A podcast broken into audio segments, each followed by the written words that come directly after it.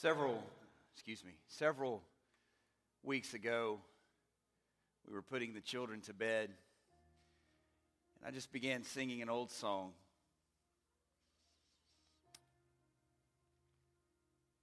Elena said, Dad, I've never heard that song before. She said, but I sure do like it. It's a little song, it just goes like this I surrender all. I surrender all, all to thee, my blessed Savior. I surrender all. I surrender all. I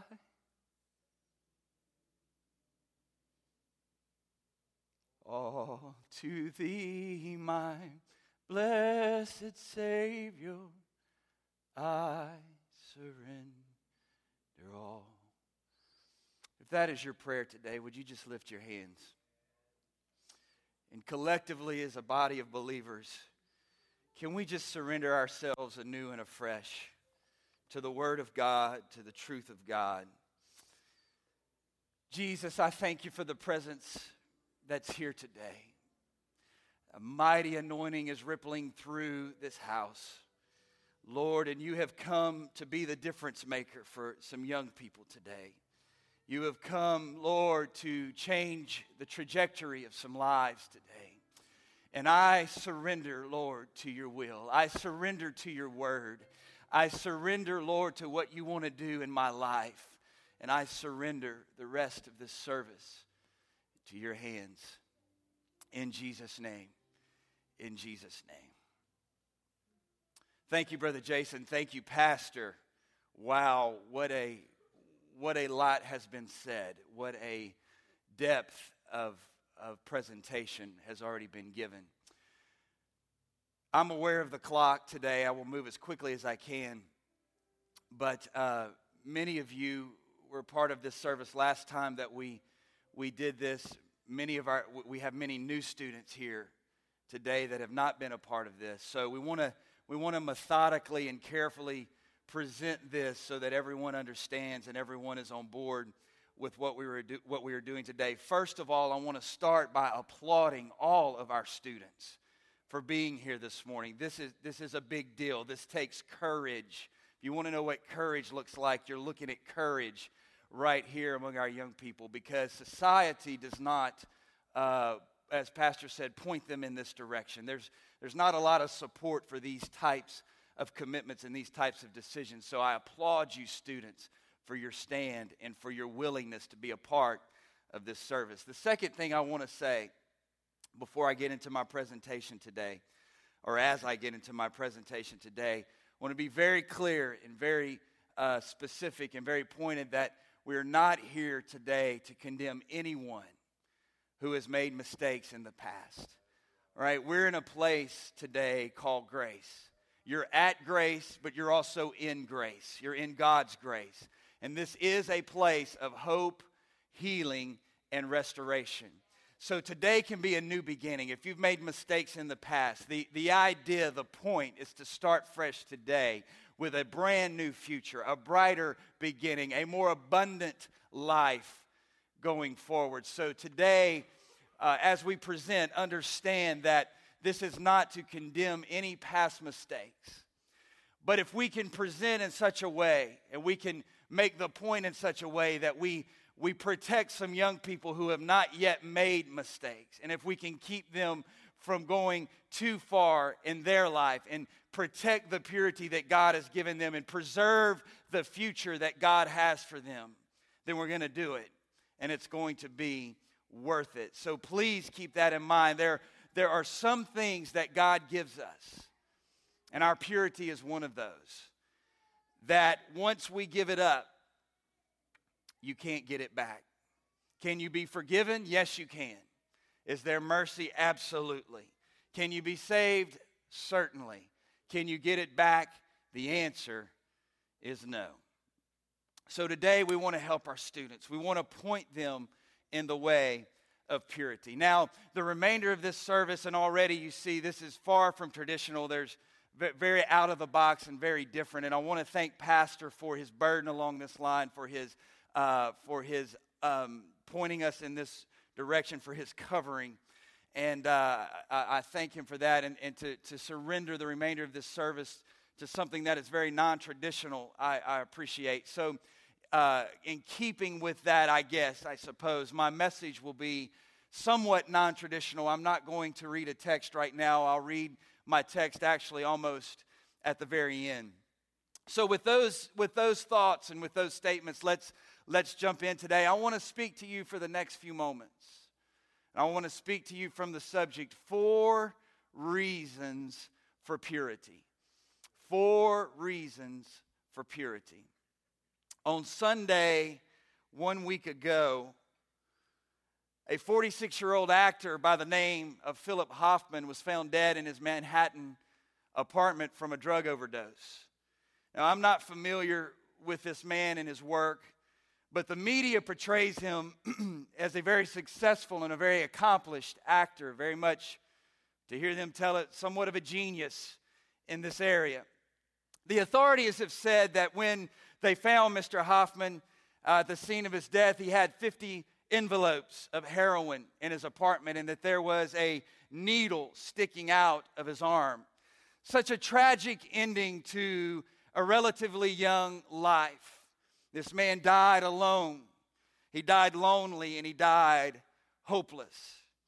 Now, I don't want to exploit this event today, but it does serve as a stark reminder that what Jesus Christ said 2,000 years ago is still true, and that is the enemy comes only to steal, to kill, and to destroy. So, today, as we begin this journey, let me just tell you, young people, that the enemy of your soul seeks only to destroy you. And he'll use anything in his power to do that, whether it's drugs or sex or media or relationships, any foothold he can gain in your life to destroy you He'll do it. There's a very poignant and provocative verse of scripture found in Proverbs chapter 14, verse 12. The wise man says simply, There is a way that seemeth right to a man, but the end thereof is the ways of death.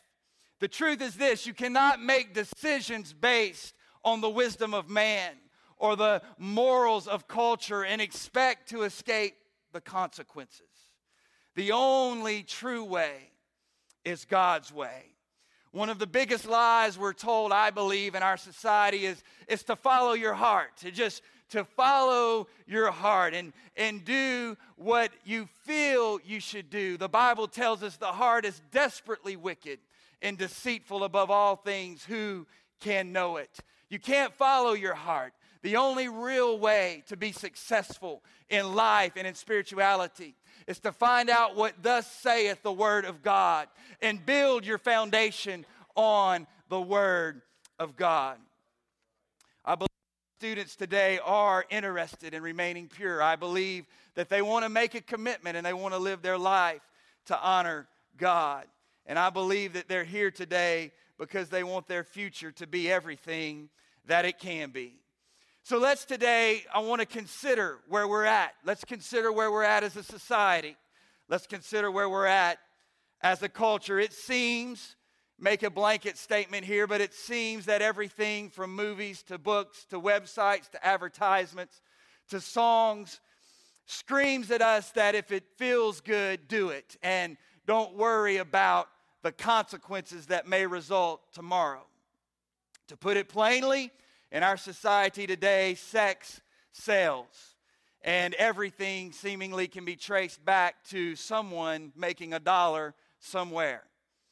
In reference to a question as to why the young entertainers like Miley Cyrus continue to push the envelope, Hunger Games star Jennifer Lawrence said the following quote, Sexualization is just kind of a part of this world.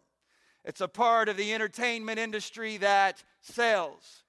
Sex sells, and for some disgusting reason, young sex sells even more, end quote. Culture, with its accomplices in the media, has obliterated boundaries of, of all kinds. Things that are pornographic in nature and would have been considered shameful even just a few years ago are now acceptable and, and projected as mainstream. And if you don't accept those things, if one steps back and refuses to accept those, then that person is considered strange and old fashioned and out of touch. Consider the following quote from author and fashion commentator Simon Doonan in his Slate.com article entitled Pop Stars Are Dressing Like Porn Stars. He says, quote, the latest wave of porno pop is currently raging on our screens, and Doris Day, it ain't. Most young people are totally unfazed. Everything seems totally normal. In fact, so inured are they to our oversexed culture that when they discover artists of yore on YouTube, they are totally dumbfounded by the lack of throbbing, overt sexual hotness. A cursory glance at today's porn and pop melanges will leave you wondering where it will all end. How far are we really from the day when singers will record their songs in the middle of the act itself? Not very. End quote. That's not a Christian commentator. That's not a Christian publication. That's a cultural observer. Statistics show that 80% of teen shows on television have sexual content. That's 80% of the shows geared towards teens. There are 14,000 sexual references on TV per year.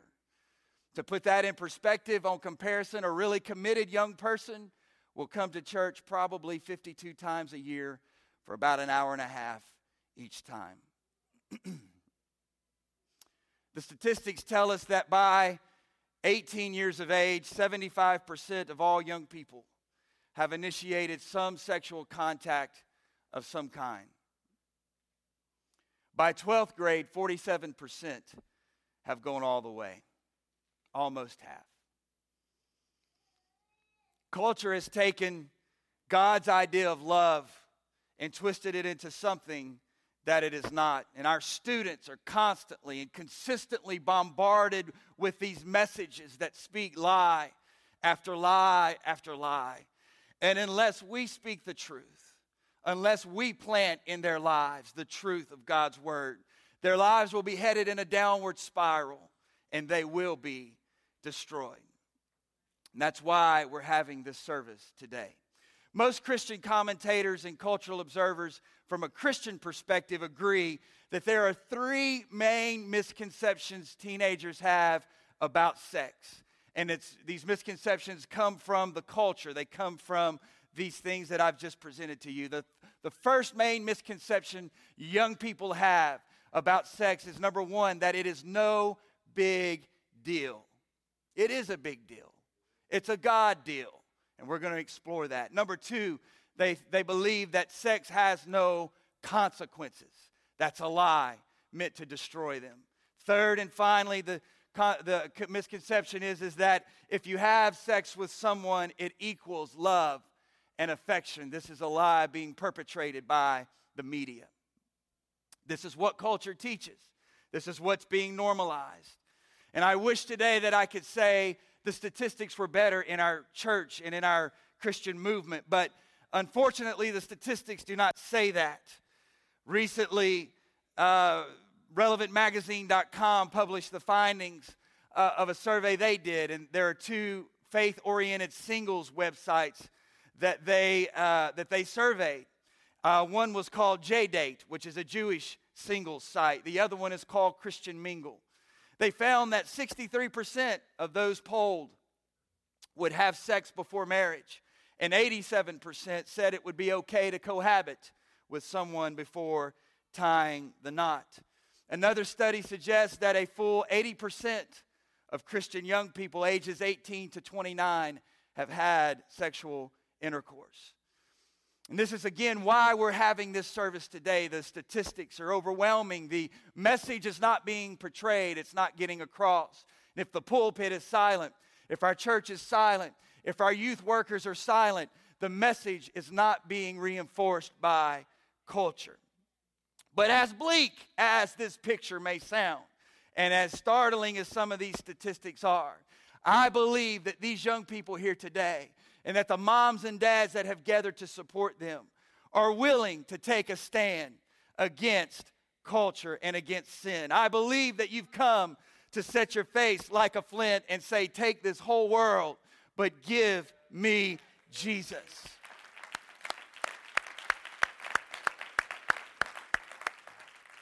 Daniel and his three friends didn't have a whole lot of support that day in ancient Babylon, but they were supernaturally equipped to look a world system in the eye and say, We will not bow. We will not sacrifice God given eternal values on the altar of what feels good and on the altar of the inconsequential.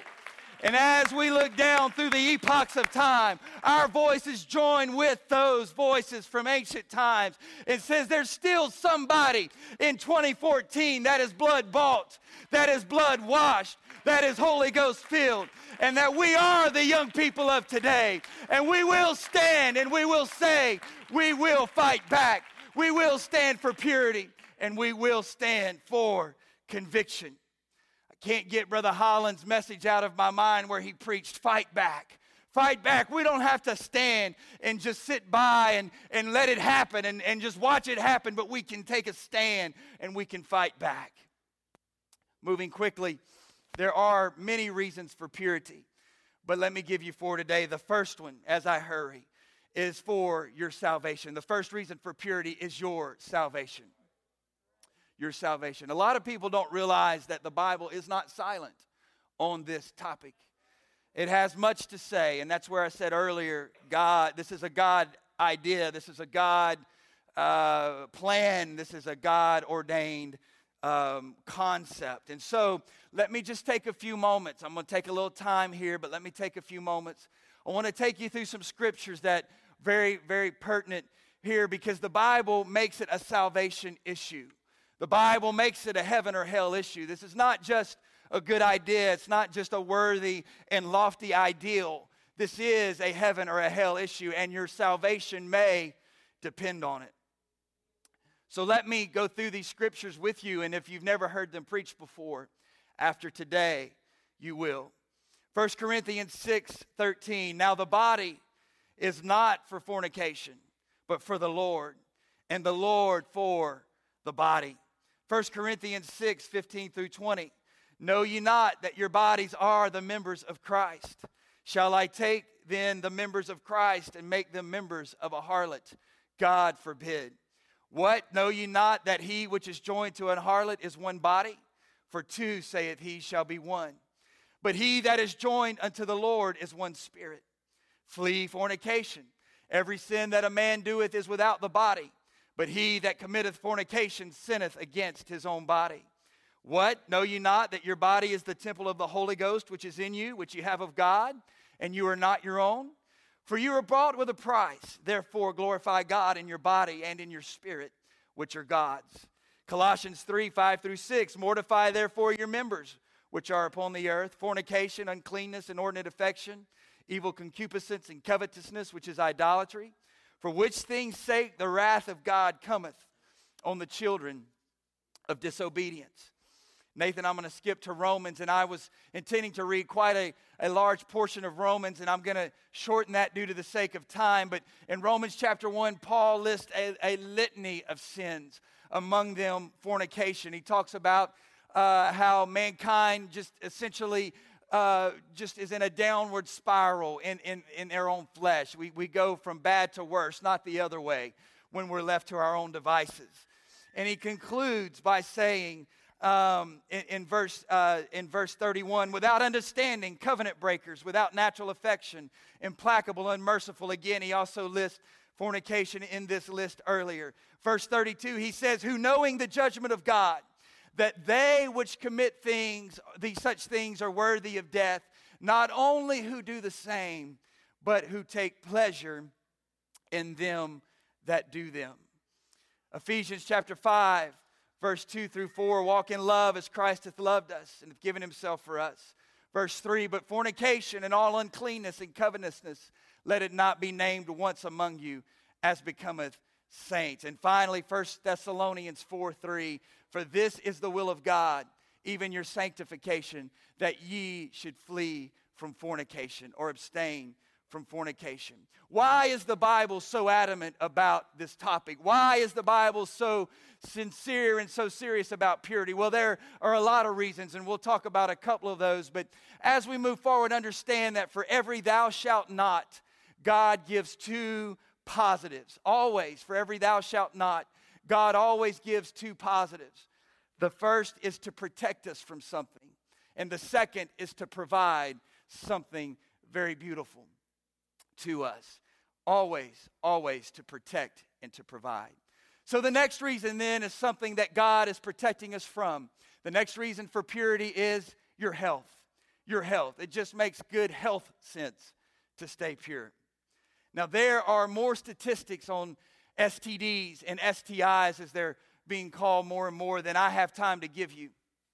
And, excuse me, knowing the uh, wide age range uh, of the audience today. There's, there's no point in going into all of the, of the details of what they are and what they're called and these things, but suffice it to say this there are 30 known STDs at least in our world today that can be contracted.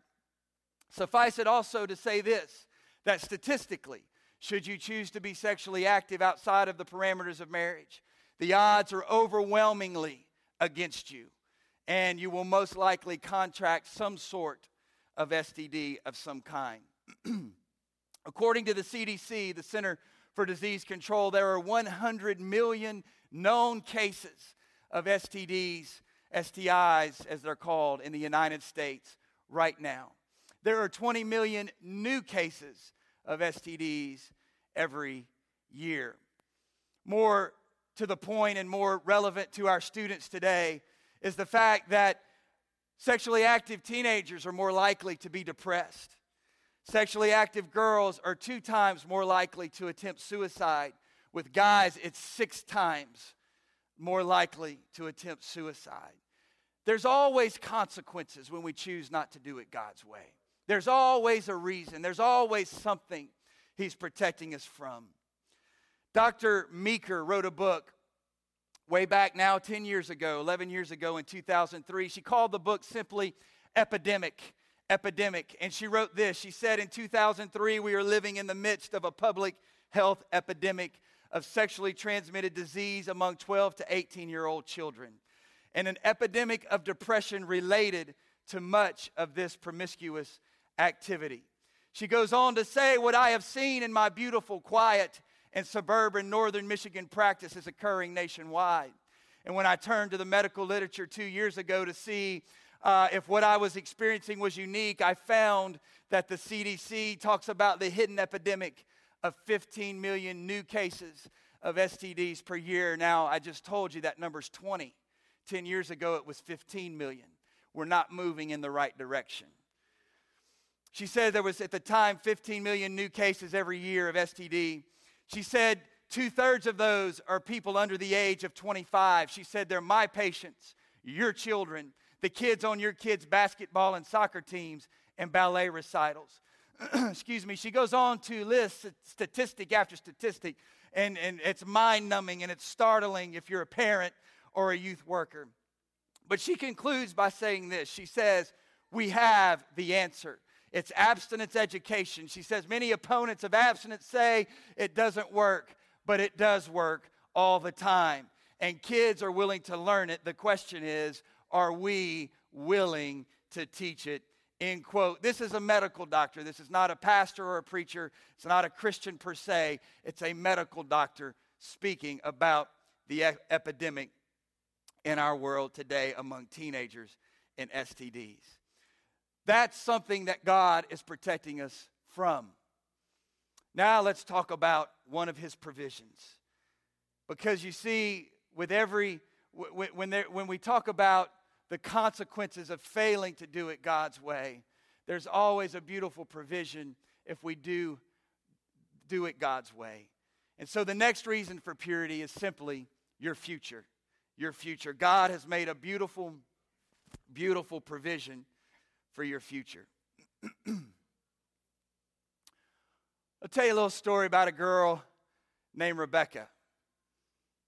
Rebecca was your typical neighborhood girl in America, teenager. She grew up with lots of friends. She was quite popular. lived in a very a fairly stable home. Life, of course, was not perfect for her, just like it's not perfect for any, anyone. But overall, she had it pretty good. She was pretty. She was kind. She was lovable. She was athletic. She was smart. In fact, several of her friends were a bit envious of her lifestyle and wanted to be her in so many ways. But then in Rebecca's sophomore year, Hunter came along. Now, Hunter had the reputation of being a little rebellious. He was not a lawbreaker, but he had a mischievous streak in him. And after hanging out with Rebecca for just a few weeks, he finally convinced her to sleep with him. That was a big, big mistake. Sadly, Hunter quickly moved on after that. After all, why hang around after you got what you were really wanting? Rebecca's grades slipped a little bit, and that's understandable because, of course, she was very sad. But she was consoled by her friends and had just started getting over the pain and guilt of her decision when Trevor came on the scene. Trevor was in her youth group at church and was just trying to help her get through a very difficult circumstance. But it wasn't long until they crossed the line. This one hurt pretty badly. Not only has she made the uh, same mistake twice, but this was with a guy that told her he loved her. This one really burned. Rebecca's heart was crushed now, wounds unspeakable. Some of her friends began to distance themselves from her. She was somewhat different now, a different person. And so when Michael started hanging around, it was real easy to fall back into some very, very bad decisions. You guessed it. Junior year came, more painful experiences. During her senior year, she didn't even try. There was Jimmy, Randy. Hunter came back in after a while for a short time and left Rebecca feeling very sad, very used, and very lonely. Fortunately, this is not where the story ends. Because another man, young man, came in her life in her college, college year, college senior year. His name was Isaiah. And Isaiah was committed to God's idea of purity. He heard about Rebecca's past and he loved her anyway. He loved her through it. And at first, Rebecca thought it was too good to be true, but she quickly realized this was a, a, God, a God's man. He was after God's own heart, and he wanted to do what was best for her and for them. And it wasn't long that Isaiah proposed and they got married. It was a small wedding by most standards, but it was sweet. It was anointed of God, and the pastor gave them their blessing, his blessing. And as they rushed to their honeymoon cabin by the sea, that night, Isaiah, being committed to God's idea of purity, presented Rebecca with his very best. He gave her his very best. And as Rebecca began to be very emotional at a very uh, special time, Isaiah asked, Why would you be so emotional and so distraught at a time like this? And that's when Rebecca silently revealed to him her rose. You see, God gave you your virginity, your purity for your future. He gave it to you to be shared in the beautiful parameters of marriage. But as young people, as students, it's very difficult to look into our future. It's very difficult to think beyond the test tomorrow, the get together next weekend. It's very difficult to think in terms of next year and future years and four years and five years down the line. But for every one of you, God has that perfect mate.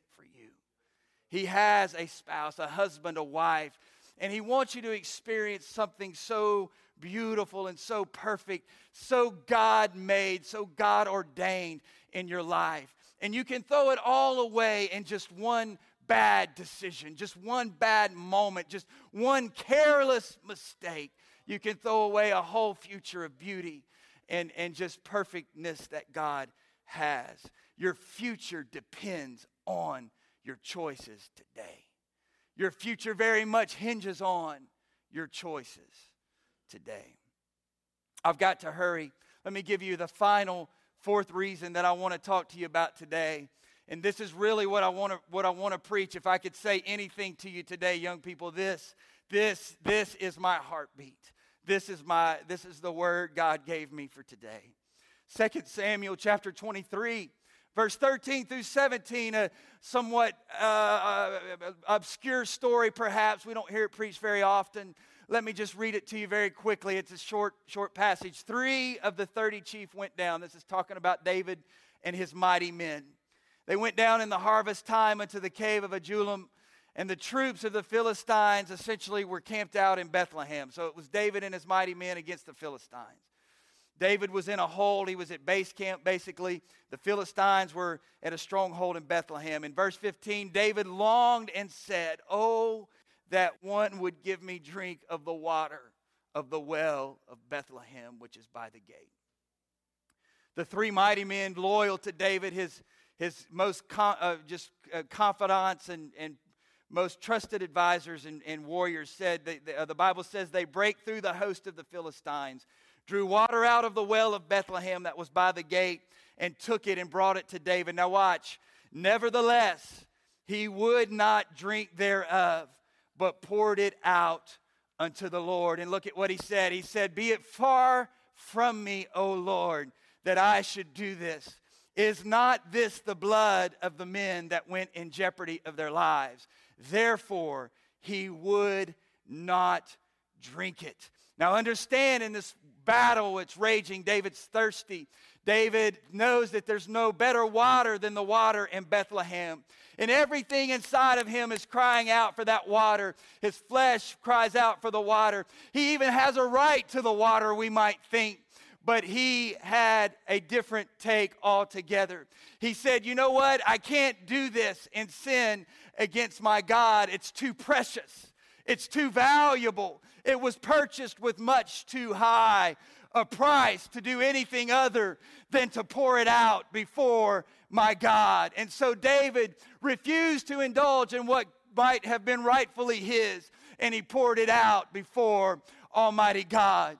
Students, your virginity, your purity is something that God has given you, and it's something that you have control over. And today, the call is for young people who will say, Far be it from me, O God, that I should sin a sin before you. Rather, I am committed to my calling and to my relationship with Jesus. And I'm willing to pour my life out on the altar of commitment.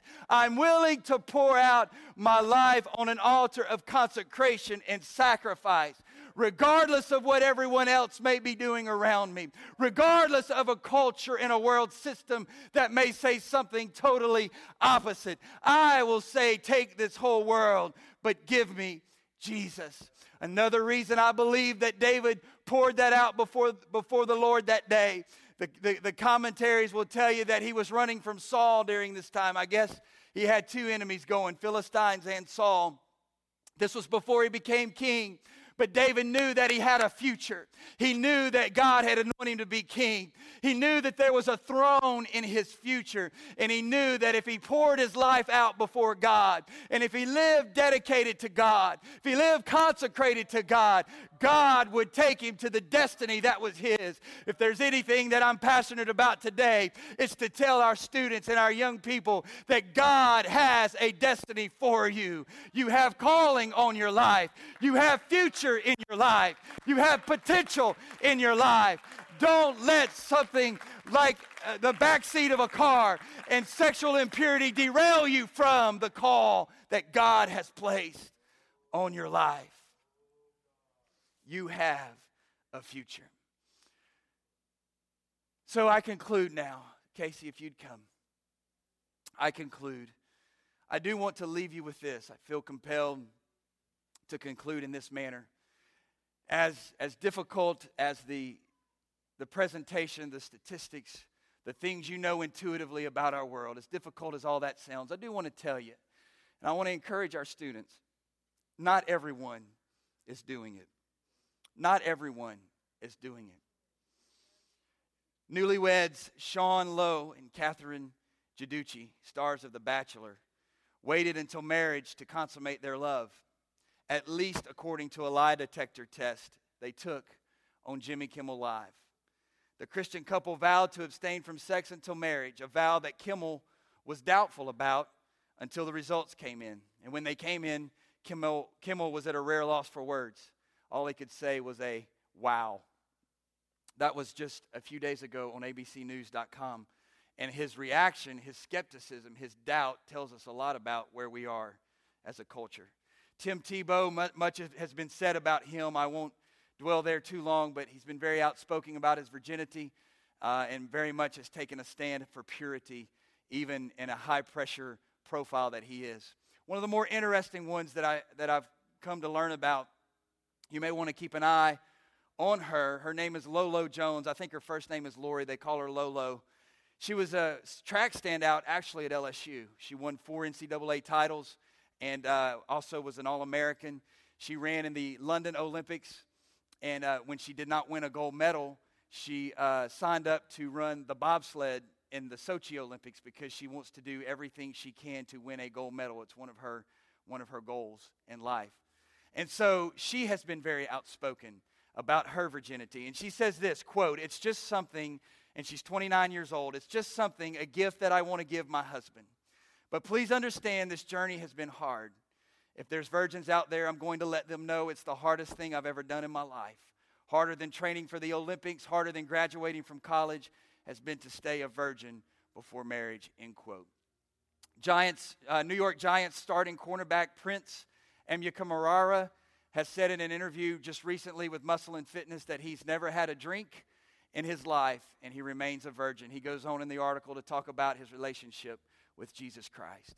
So they're not often talked about, they're not often heralded, they're not often promoted, but there are people in our world that have decided to do it God's way. And I'm looking at a great group of students that are here today to say we're going to do it God's way. Why don't you stand with me tonight, today? Today, the message has been about the why of purity. In the concluding moments of this service, I just want to encourage you and leave you with something to take home with you. There is, there is a how. There is a how to achieve purity. One is to take place in a purity ceremony just like this. Two is to have an accountability partner, an adult that you can hold yourself accountable to. Stay close to God and put yourself in environments and in, in uh, relationships of people that are going to take you closer to God and not further from God. Be careful who you choose to hang around with. We're going to transition now into our purity ceremony, into our purity covenant. And again, I want to say there are two groups of people here. There's those that may have made mistakes in the past. Today is the day for a new beginning. Today is today to say, and you'll see it in the covenant, it says from this day forward. Not talking about mistakes of the past from this day forward. And then there's those students that have remained pure to this point. This is an opportunity for you to pledge even further and be even more adamant that we're going to be pure going forward. You're pledging in front of a body of believers that supports you, that is committed to helping you stay pure. You're, you're committing in front of moms and dads that will walk with you hand in hand all the way. So, this is very much, very much a moment of reverence. It's a special moment. It's a, it's a moment not to be taken lightly. But at the same time, it's, a, it's kind of a moment of celebration, too. We're here to celebrate, celebrate the commitment that our students are making. So I'm going to ask you here's what we're going to do. I've asked Courtney and Farah to come, and they're going to stand by the table. And that's just simply to help you find your, your uh, purity covenant and make sure that everybody gets squared away because they're, uh, they're, they're by name. Now, if you're a guest with us today, uh, if, you're, if you're not a regular attendee to Grace, we have a card for you too. Your name won't be on it, but we do have a, a covenant card for you. The regulars, our students, you'll see one there with your name on it. So, what I want you to do very quickly as we maintain a spirit of prayer, and as we maintain an atmosphere of reverence, I want our students to come forward with an adult, uh, either your parent, your guardian, if there's a spiritual voice in your life, but some significant adult in your life. I want you to come forward, get your covenant, and then just, just find a place along the front, and we'll get ready for our, for our ceremony. Come now, come quickly, uh, just as, as quickly and as orderly as we can, uh, if you would come forward and do that right now.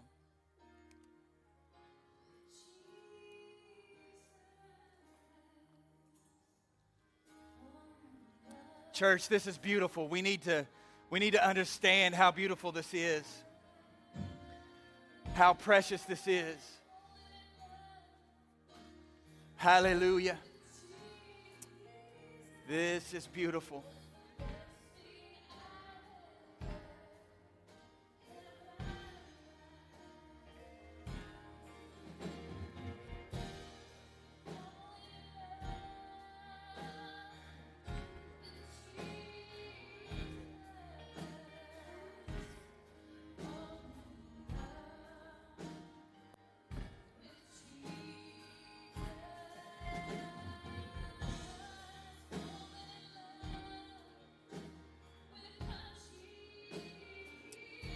All are welcome to come. If, if there's an adult that wants to participate, if you're not necessarily in the youth group, that's okay.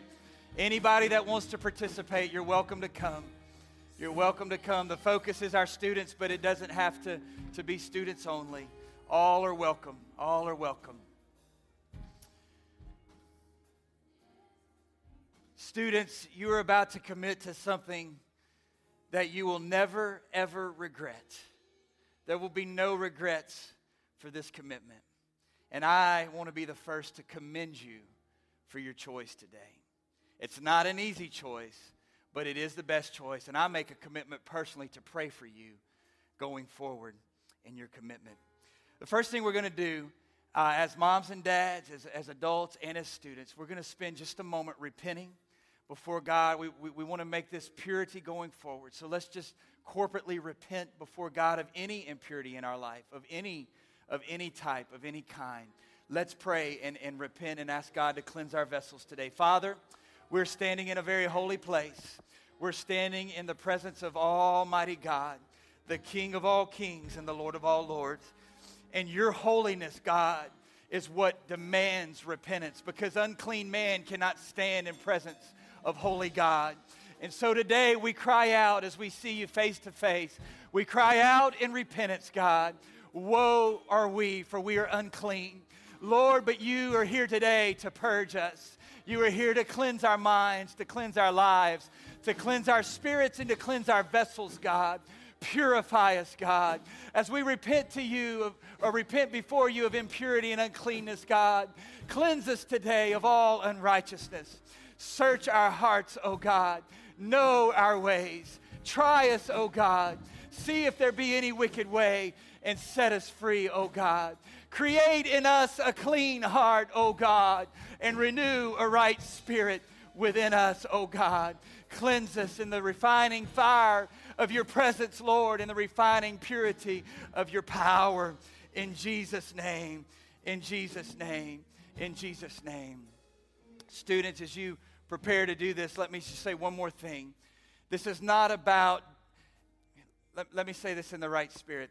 This is about being pure on your wedding day, okay? It is about being pure on your wedding day. It very much is. But more than that, it's about belonging to Jesus on Judgment Day.